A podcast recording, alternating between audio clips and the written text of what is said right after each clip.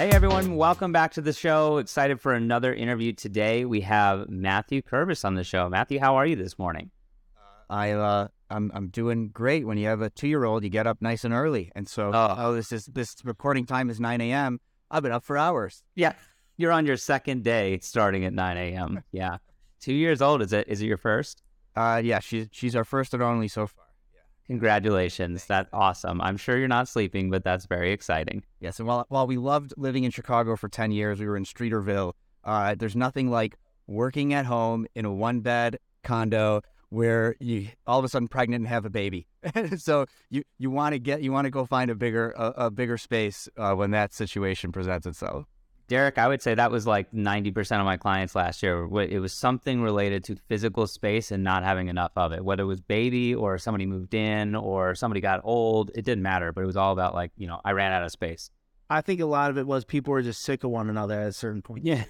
They were just, I, I need to looking at each other all day. Like, listen, I need to get out. I need more space, right? So I think that was probably a product of that as well, too. So, Matt, you know, we, we're excited to have you on the show because uh, really we learn a lot about every professional that we get the opportunity to interview. But I am super interested in the services you offer and really, maybe even more so, the journey that took you to where you got today. Because I was doing a little bit of like uh, LinkedIn sleuthing, if you will. Uh, it sounds like, I mean, you, you went to IU, correct? Correct. And then you went to law school here in Chicago. Was that the first time that you came to Chicago, fell in love with Chicago? Are you from here? You know, how did you how did you end up here? Yeah, yeah, no, no. Especially in light of like the the context of this show. Yeah, I've I have a lot. I have roots in Chicago that go back decades and decades. So, um, my uh my grandparents, my uh my my dad's parents, uh, the Kerbis grandparents, they uh they moved to the John Hancock Building. I guess we should say what was formerly known as the John Hancock Building now. I know.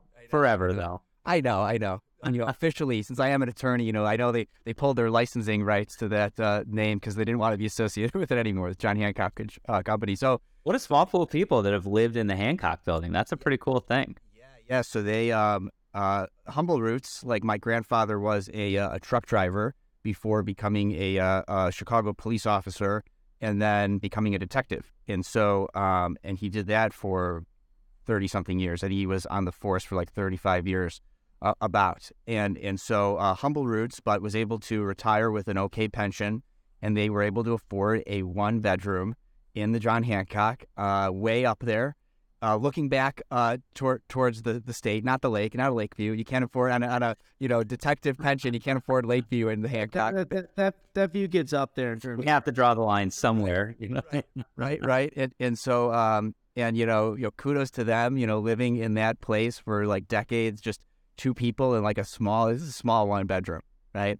Uh and so my whole life i grew up in the suburbs. Uh i lived in indiana for six years but that was when i was like a very little kid. My dad followed a good job out there. But um but then we came back and um but my whole life i've been going to downtown chicago streeterville because Wow. my grandparents live in the Hancock building and like getting to go like swimming on the pool on the 44th floor and like work out in the gym and like over the years they've updated it. They have a grocery store there. Like for Yeah. for my my soon to be 90 year old bubby, uh, I mean, I mean my grandfather's no longer with us, but like for her, like she's 90 years old. There's a bunch of other like elderly people there that she plays mahjong with, and she's got a grocery store in there. You know, she never needs to leave. So it's it's a great it's a great place to retire.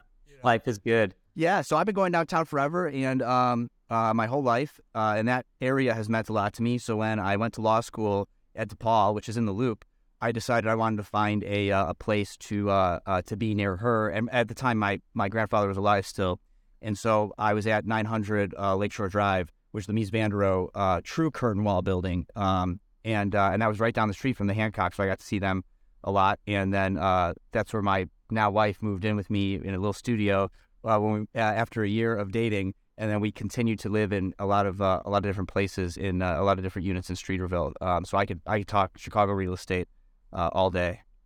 That's awesome. I, I it's truly it's hard to um, replace the experience of living in downtown Chicago and Streeterville. I mean, you're in the action. You've seen a ton of development through the times. You've seen uh, in the neighborhood. Really, Streeterville at one point was like, "Hey, there's nothing here. It's a drive-through territory," and then all of a sudden. We had grocery stores and bars and restaurants, and everybody's trying to get into Streeterville, and there's new luxury apartments, and so it's been a fascinating Uh, really, the last 10, 15 years in Streeterville, but even the last five have been really fun to watch. Whole Whole Foods came to town too, and that was nice.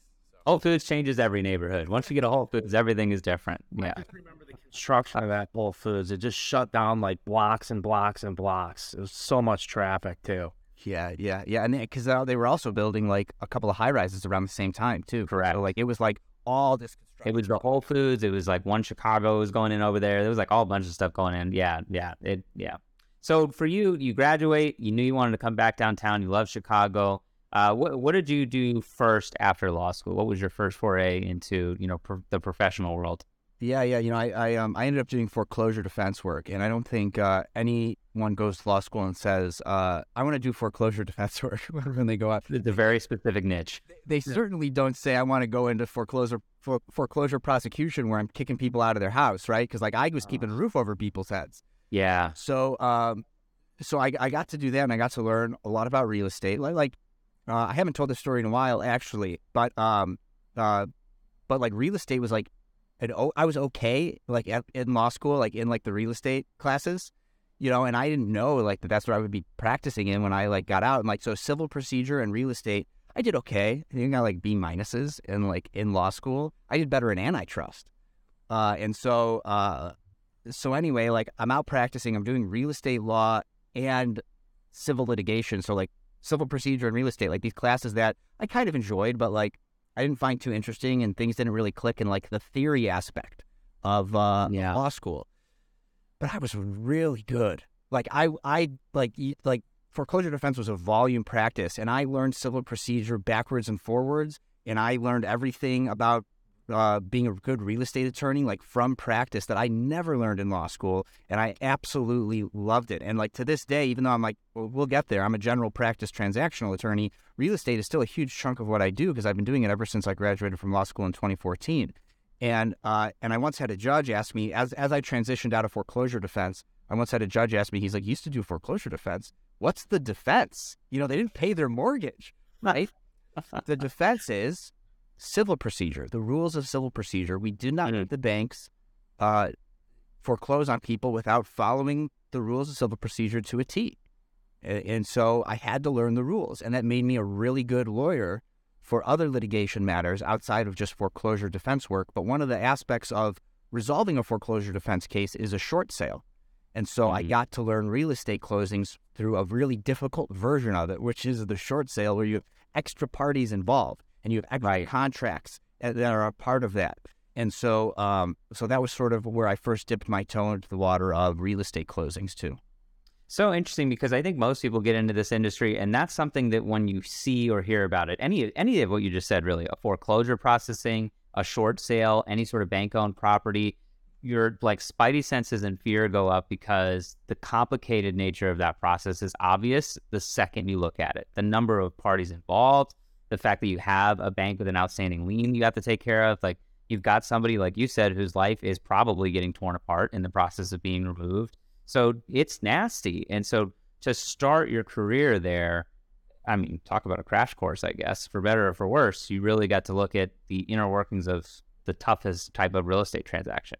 Yeah, and when you're a real estate lawyer doing like residential closings, sometimes like if you're if it's it's going to be your first closing eventually, right? Like like a pilot is going to eventually fly the plane for the first time, but you don't Mhm. want to tell everyone on the plane, "Hey, this is my first time I'm flying the plane on my own," right? Like you got a co-pilot there, and like I was not a solo at first. I'm a solo now. I went solo in March of 2022, but um, but like you know, I so I, I was working for a lawyer who like taught me things, but like still like eventually like I'm on my own for the first time at a closing, at a real estate closing, right? But because I'd done the foreclosure defense practice, I had analyzed so many mortgages and so many notes that it was not the first time I'm seeing these documents and have to explain them to a client, right? So like like having that practice before going right to the transactional stuff because my next firm, I did a lot more just regular real estate transactions. I was still doing Mhm. foreclosure defense work, but uh, that was a smaller part of that firm's practice and the real estate closings uh, was a huge part of that practice. And so I did a lot of, I, I, I really like wet my, you know, cut my teeth, I guess is what they say. I don't know when that phrase is from, but that just popped into my head. I really cut my teeth, you know, on, uh, you know, on real estate transactions at that, at, at, at my second law firm that I worked at.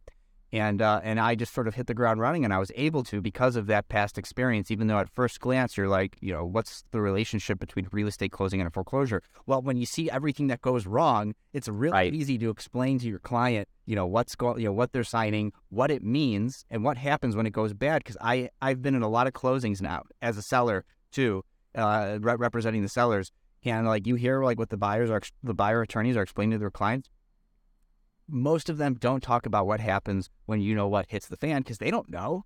They never Yeah. dealt with it. I did. Yeah. I started my law practice with that. Oh, and Derek, I know you're familiar with that too, because part of the mortgage process, as much as it is to make buyers comfortable with, hey, look, this is what you can spend, and there's also a very strict conversation, which is if you don't meet your expectations, here's what the bank does, you know. And I, I think a lot of people sort of glaze over that portion.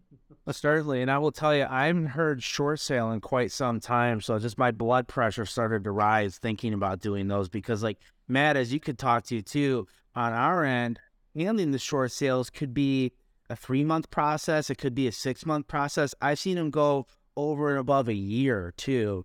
And just like you had mentioned, Mathew, there's just a lot more parties in those transactions as well too. But I'm sure we could talk all day about uh, uncomfortable closings and stuff and conversations that we need to have at that too, right? Yeah, no kidding. I yeah, so I'm curious. So now I, I love when I was reading. So obviously you made your transition. You're now out on your own. Uh, you've got your own independent firm. I- I love when I was reading sort of your mission statement, if you will, and the idea of providing affordable legal care to people who need it. And I'm curious, you know, the functioning of your business. Who are your clients? What types of cases are you handling most? You know, what what need are you meeting with your business, in your opinion? Yeah, yeah. So the the sort of the moniker that I've given myself is the subscription attorney. It's like, Mhm. what does that mean, right? Well, uh, instead, like the way that most people get legal services now is, is it's like, oh, I have a legal problem, I think, so I better hire a lawyer. And like, Yeah. how do how do I know who to hire? Well, like lawyers can't do direct marketing, like direct solicitation. They do like billboards or they do advertisements. And so like it's like I know I need to hire a lawyer because I saw a billboard that says, "Do you have mesothelioma?" you know, hire me. It's like so so so the Or I think every state has somebody with a hammer standing on a gonna billboard. say the hammer, the hammer in Indiana. You see that for about three states if you're heading that way. Yeah, so so what that is is that is lawyers doing issue spotting for the public because one of the things you learn in law school is how to issue spot, um, and like figure out what is a legal problem.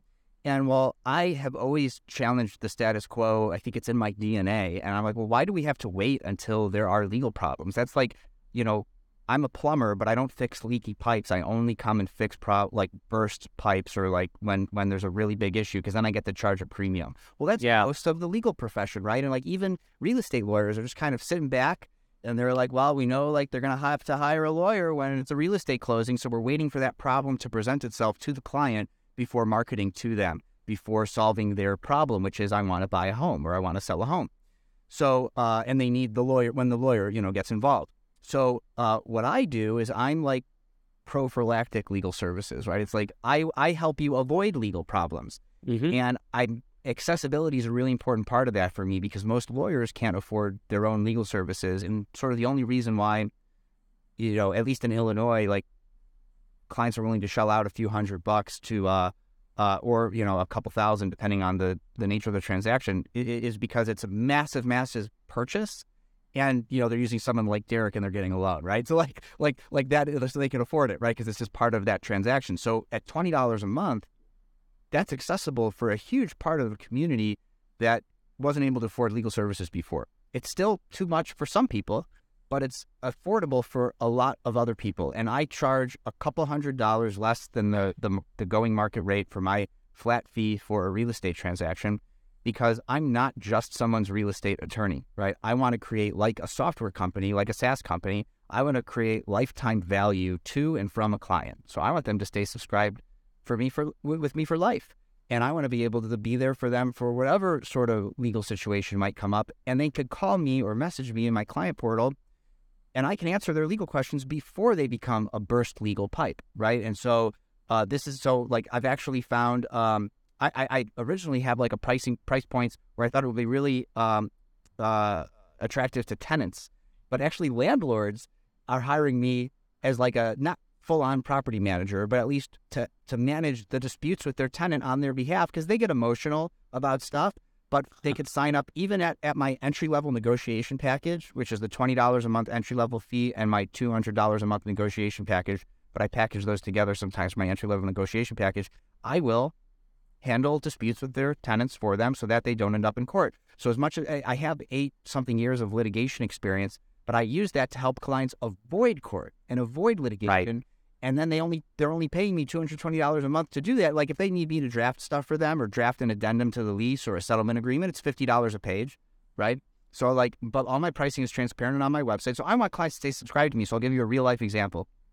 I had a client come to me because uh, they were getting married and uh, they needed a pre- prenuptial agreement. And in Illinois, we call them premarital agreements. Mhm. So, uh, so they signed up with me at twenty dollars a month. They got my flat fee premarital agreement, and um, and then their soon-to-be spouse, uh, their fiance, got their own attorney because you need each side needs an attorney to make it a more valid and binding premarital agreement in Illinois.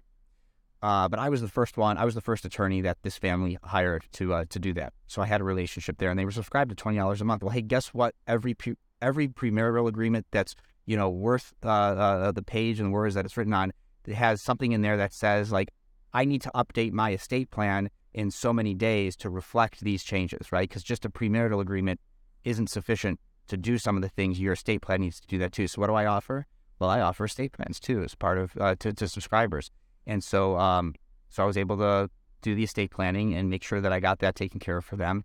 And then, uh, you know, then they were planning on selling the home that one of them had purchased. The other one was renting somewhere else, but then had moved in with them. But they wanted to have a family and they wanted to get a bigger house. So then they were they needed to sell that, that home that they lived in. So represented them on the sale of that home and on the purchase of their next home, right? Mm-hmm. and so then I'm representing them on two real estate transactions then you need to update the estate plan after that, right? Because now you have different you you have you have more assets, right? And you have to account for like what you want to do there, right? Eventually they're going to have kids, and they're going to need me to come in and update their estate planning again, right? And then whatever other issues come up in their life, like and even at one point they even unsubscribed. I make it really easy to hmm. unsubscribe and resubscribe because at that point they're like, what other legal services could we possibly need?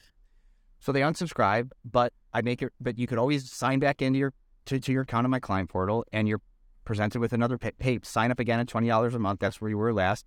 So sign back in because they had another issue come up, and it was like within a week. Like they unsubscribed, and like a week later they resubscribed because uh, something happened at work, and they needed me to review like some document from something at work, right? And then later on send a demand letter. So like that's an like that that doesn't happen with every one of my clients, right? But when the subscription model works well, that's what it looks like. And so, like, like uh, some people just stay subscribed because they like being able to talk to a, an attorney and like whenever something comes up or like make sure something's not like not not a problem. But but real estate has really become really only one aspect of what I do.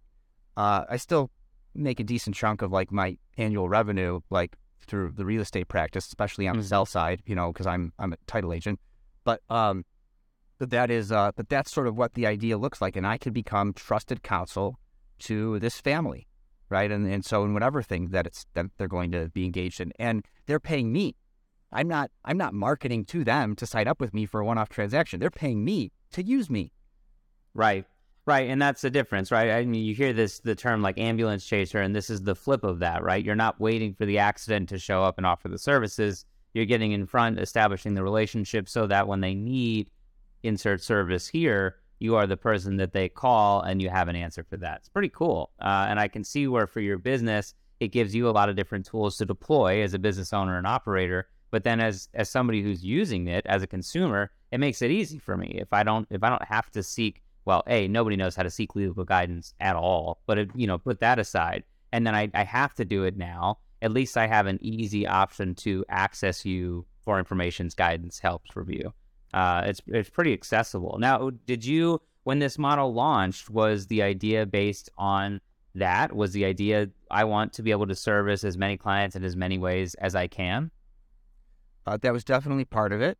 Uh, a, lot of it was built on constraints of my last job. So, like at my last firm, I was actually doing foreclosure defense work primarily, litigation, billable hour work, and uh, I always had this growing book of transactional business, mostly real estate, uh, residential real estate transactions. So I did, I, I, I've done and I still do some commercial transactions. I just helped a client with a commercial lease a couple weeks ago. So like I do that side of it too, but like it was really like good, like word of mouth. I wasn't marketing, but I always did a good job with the real estate transactions and I got to know some agents and uh, past clients, you know, would tell their friends. And so like I had like the small but growing book of transactional business and and so I did have this one business client who's still a client today. Uh, and I was sort of building this transactional practice around this client.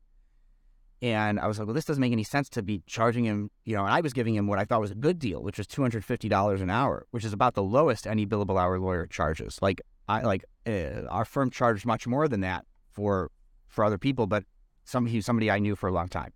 So I gave him the lowest rate that I could. I was like, this doesn't make any sense because like he's not calling me when like there's an issue, right? Because the clock starts ticking, you know, at that point.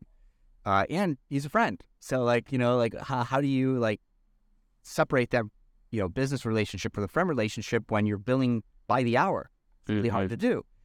And my firm was really supportive of me. I came up with the idea for the subscription model, like really as far back as like 2017.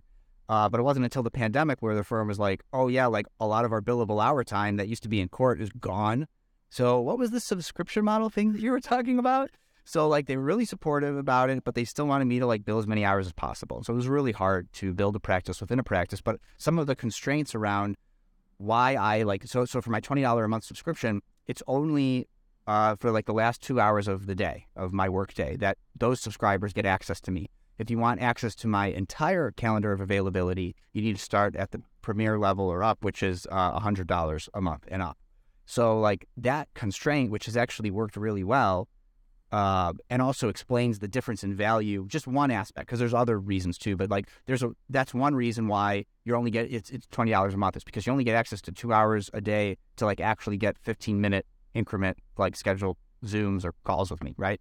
Right. So, like that constraint was there because of I was working in another practice at the time, but it's actually served me really well for for the almost year that I've been doing I've been doing this. But the twenty dollars a month, I it was originally lower too, uh, but uh, I sort of had to increase it because I was also looking at like what are I looked at other markets. What are people paying for Netflix, for Amazon Prime, and for other things too? And like because that's it's if you charge too little, then they're not going to use your services. But like every month, if you get that charge for twenty dollars, you're like, oh yeah, like I should call my lawyer like like that's like that's twenty bucks. Like you know, like I, I I have to I have to contact my attorney. Well, I try to do things like I try to automate you know communications so that their people are encouraged to use my services above and beyond. I can't make money on just twenty dollars a month with clients. I'm hoping that they hire me for other things too, right?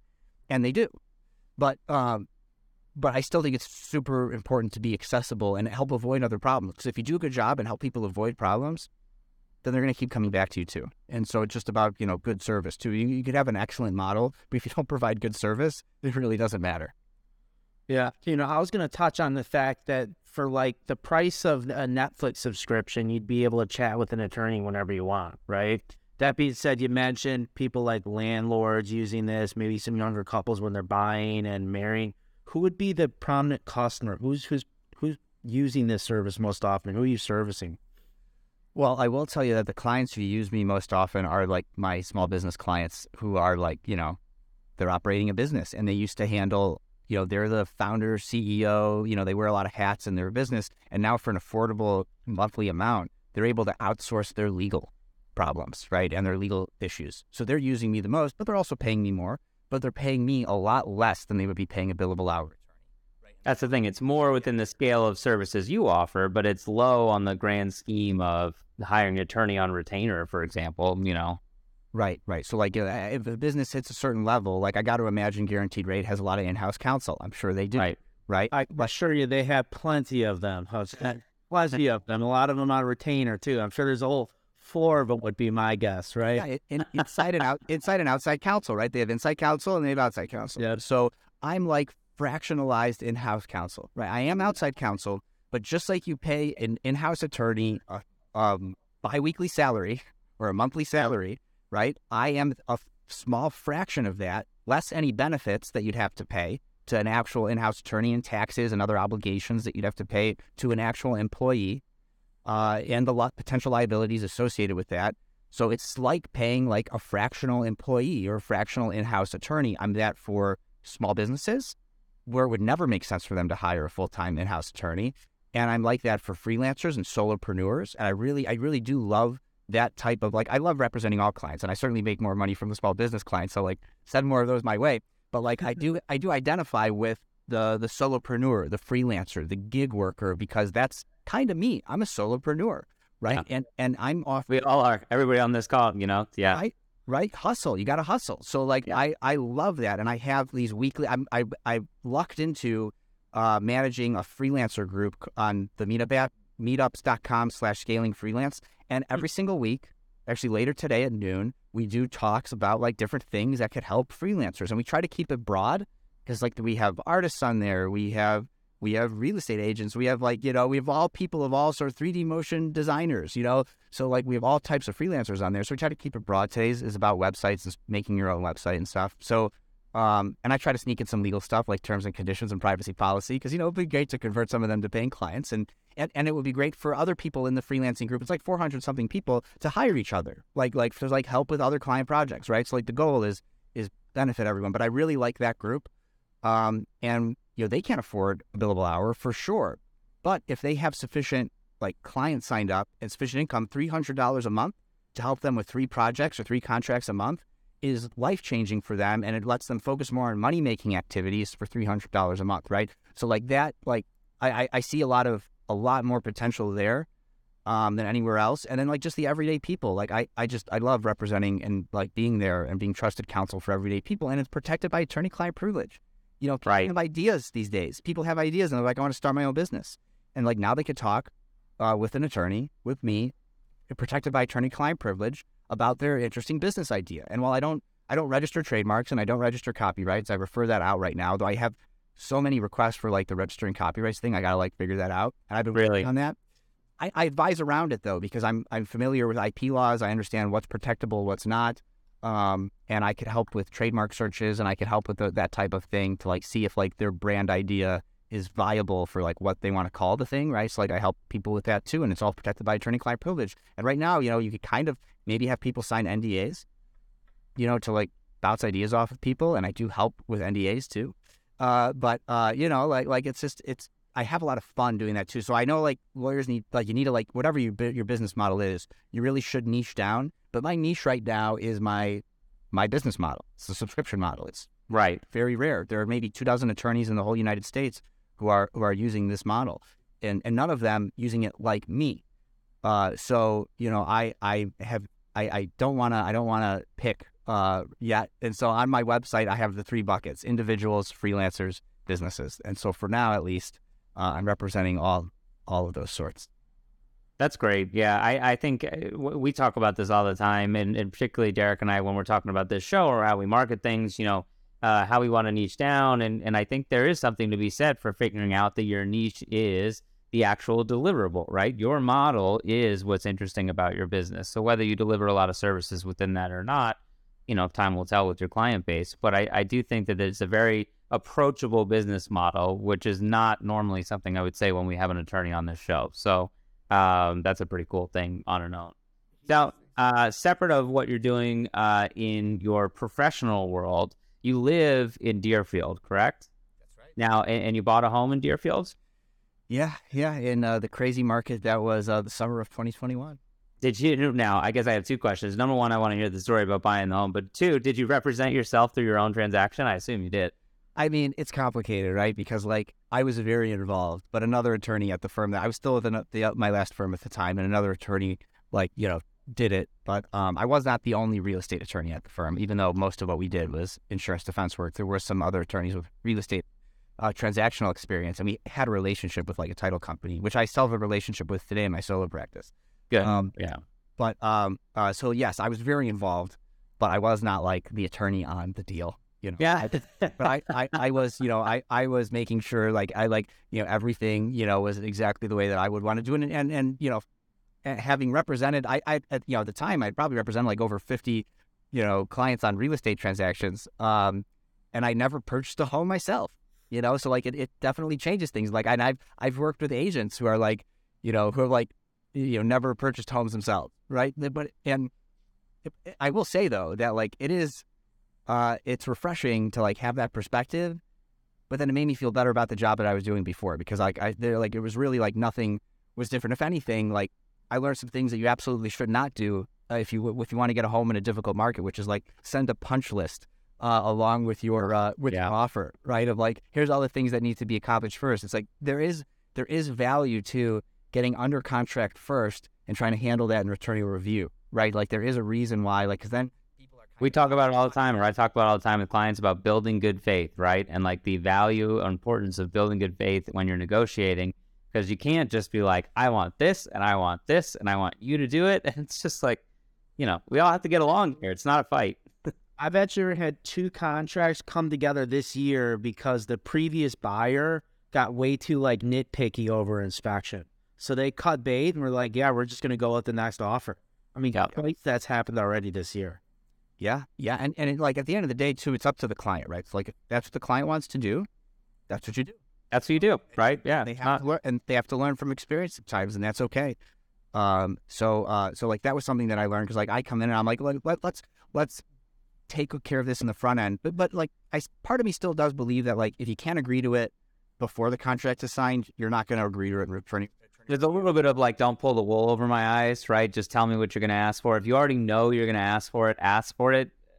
You know, Right, and like for this specific example, like they had like covered up the foundation in the basement in this home, but Yeah, see, that's beautiful. good. So we're like, like let's mention something like like that before we, uh, you know, with our offer, you know, like, Right. see see what they say, and and so um, so anyway, I, but but it, so it really depends. But like that experience, which I never had before, because most of my clients, this is the first like transaction they're ever they, they're ever doing that Yeah. requires them hire an attorney for anything. Yeah. So they, they don't know to ask for things pre-contract. And I get a lot of my clients after they've already made their offer. And what's nice about being a $20 a month subscription attorney is I I now have clients come to me before they make their offer.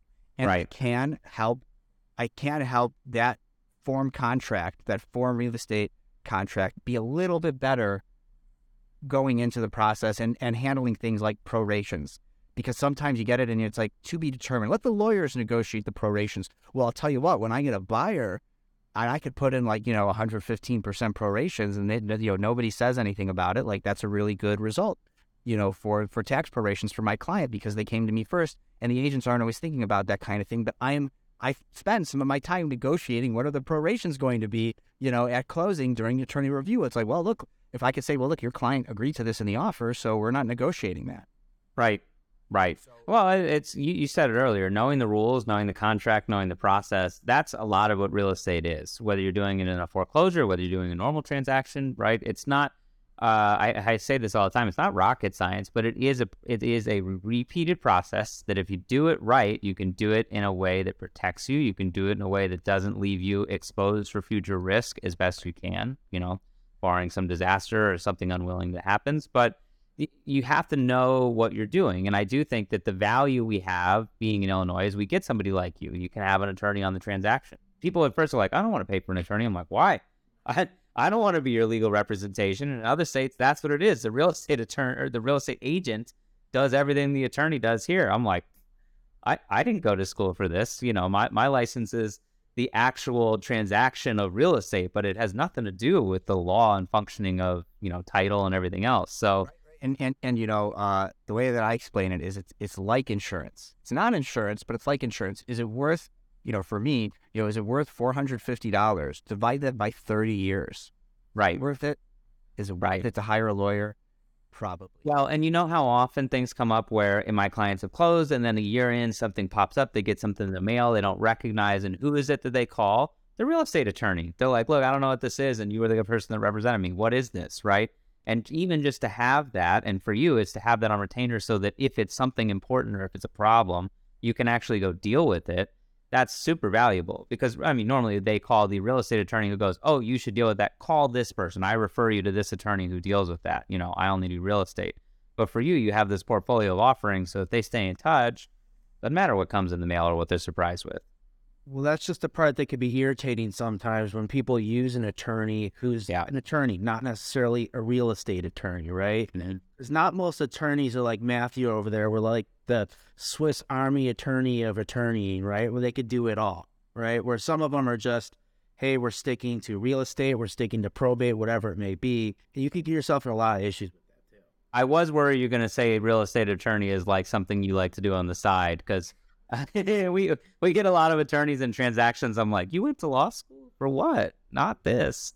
probate, do probate usually, yeah. Yeah, yeah, yeah, yeah. Not, not nothing in court. I, I avoid court now. I use my my past court experience to help help me with my transactions. But That's great. no, no, like I and, and it's hard, right? Because like I I am a general practice transactional attorney technically, right? Like, yeah. but I am also a business attorney and I'm a real estate attorney and I'm those things too. And I do a lot of my work in those in those areas. Well, and you you get to practice it. I think that where we run into issues truly is we see attorneys that do something their whole life and then they're asked to do something they never do. And when they come in, they're in blind and they're trying to navigate an Illinois real estate transaction. Difficult on its own. But you know, I I think where you value is that you uh, you bring skills to the table where you learned in a difficult market how to transact in the real estate world first, and now you can pass that along while also servicing these clients and their other needs. So it's pretty cool. Right, right, and and to uh, to transition back to I think you were getting to earlier is uh is you know think about like uh, being like on the other side of it where I was the the one transacting like purchasing the home like you you also get into that emotional state right and You do. so, like we were under contract at a at a at a home in Highland Park before Deerfield and a better offer came around and like the contract explicitly says you cannot cancel this contract for a higher purchase price right Isn't it amazing what people can do? Yeah. yeah, so you know. they came up with like a BS reason. We hadn't even like they had like we had just entered attorney review. We sent the letter, and um and they waited until like they waited like four days to like send a letter that just said we're canceling the contract pursuant to attorney review. And we were like, what's happened here?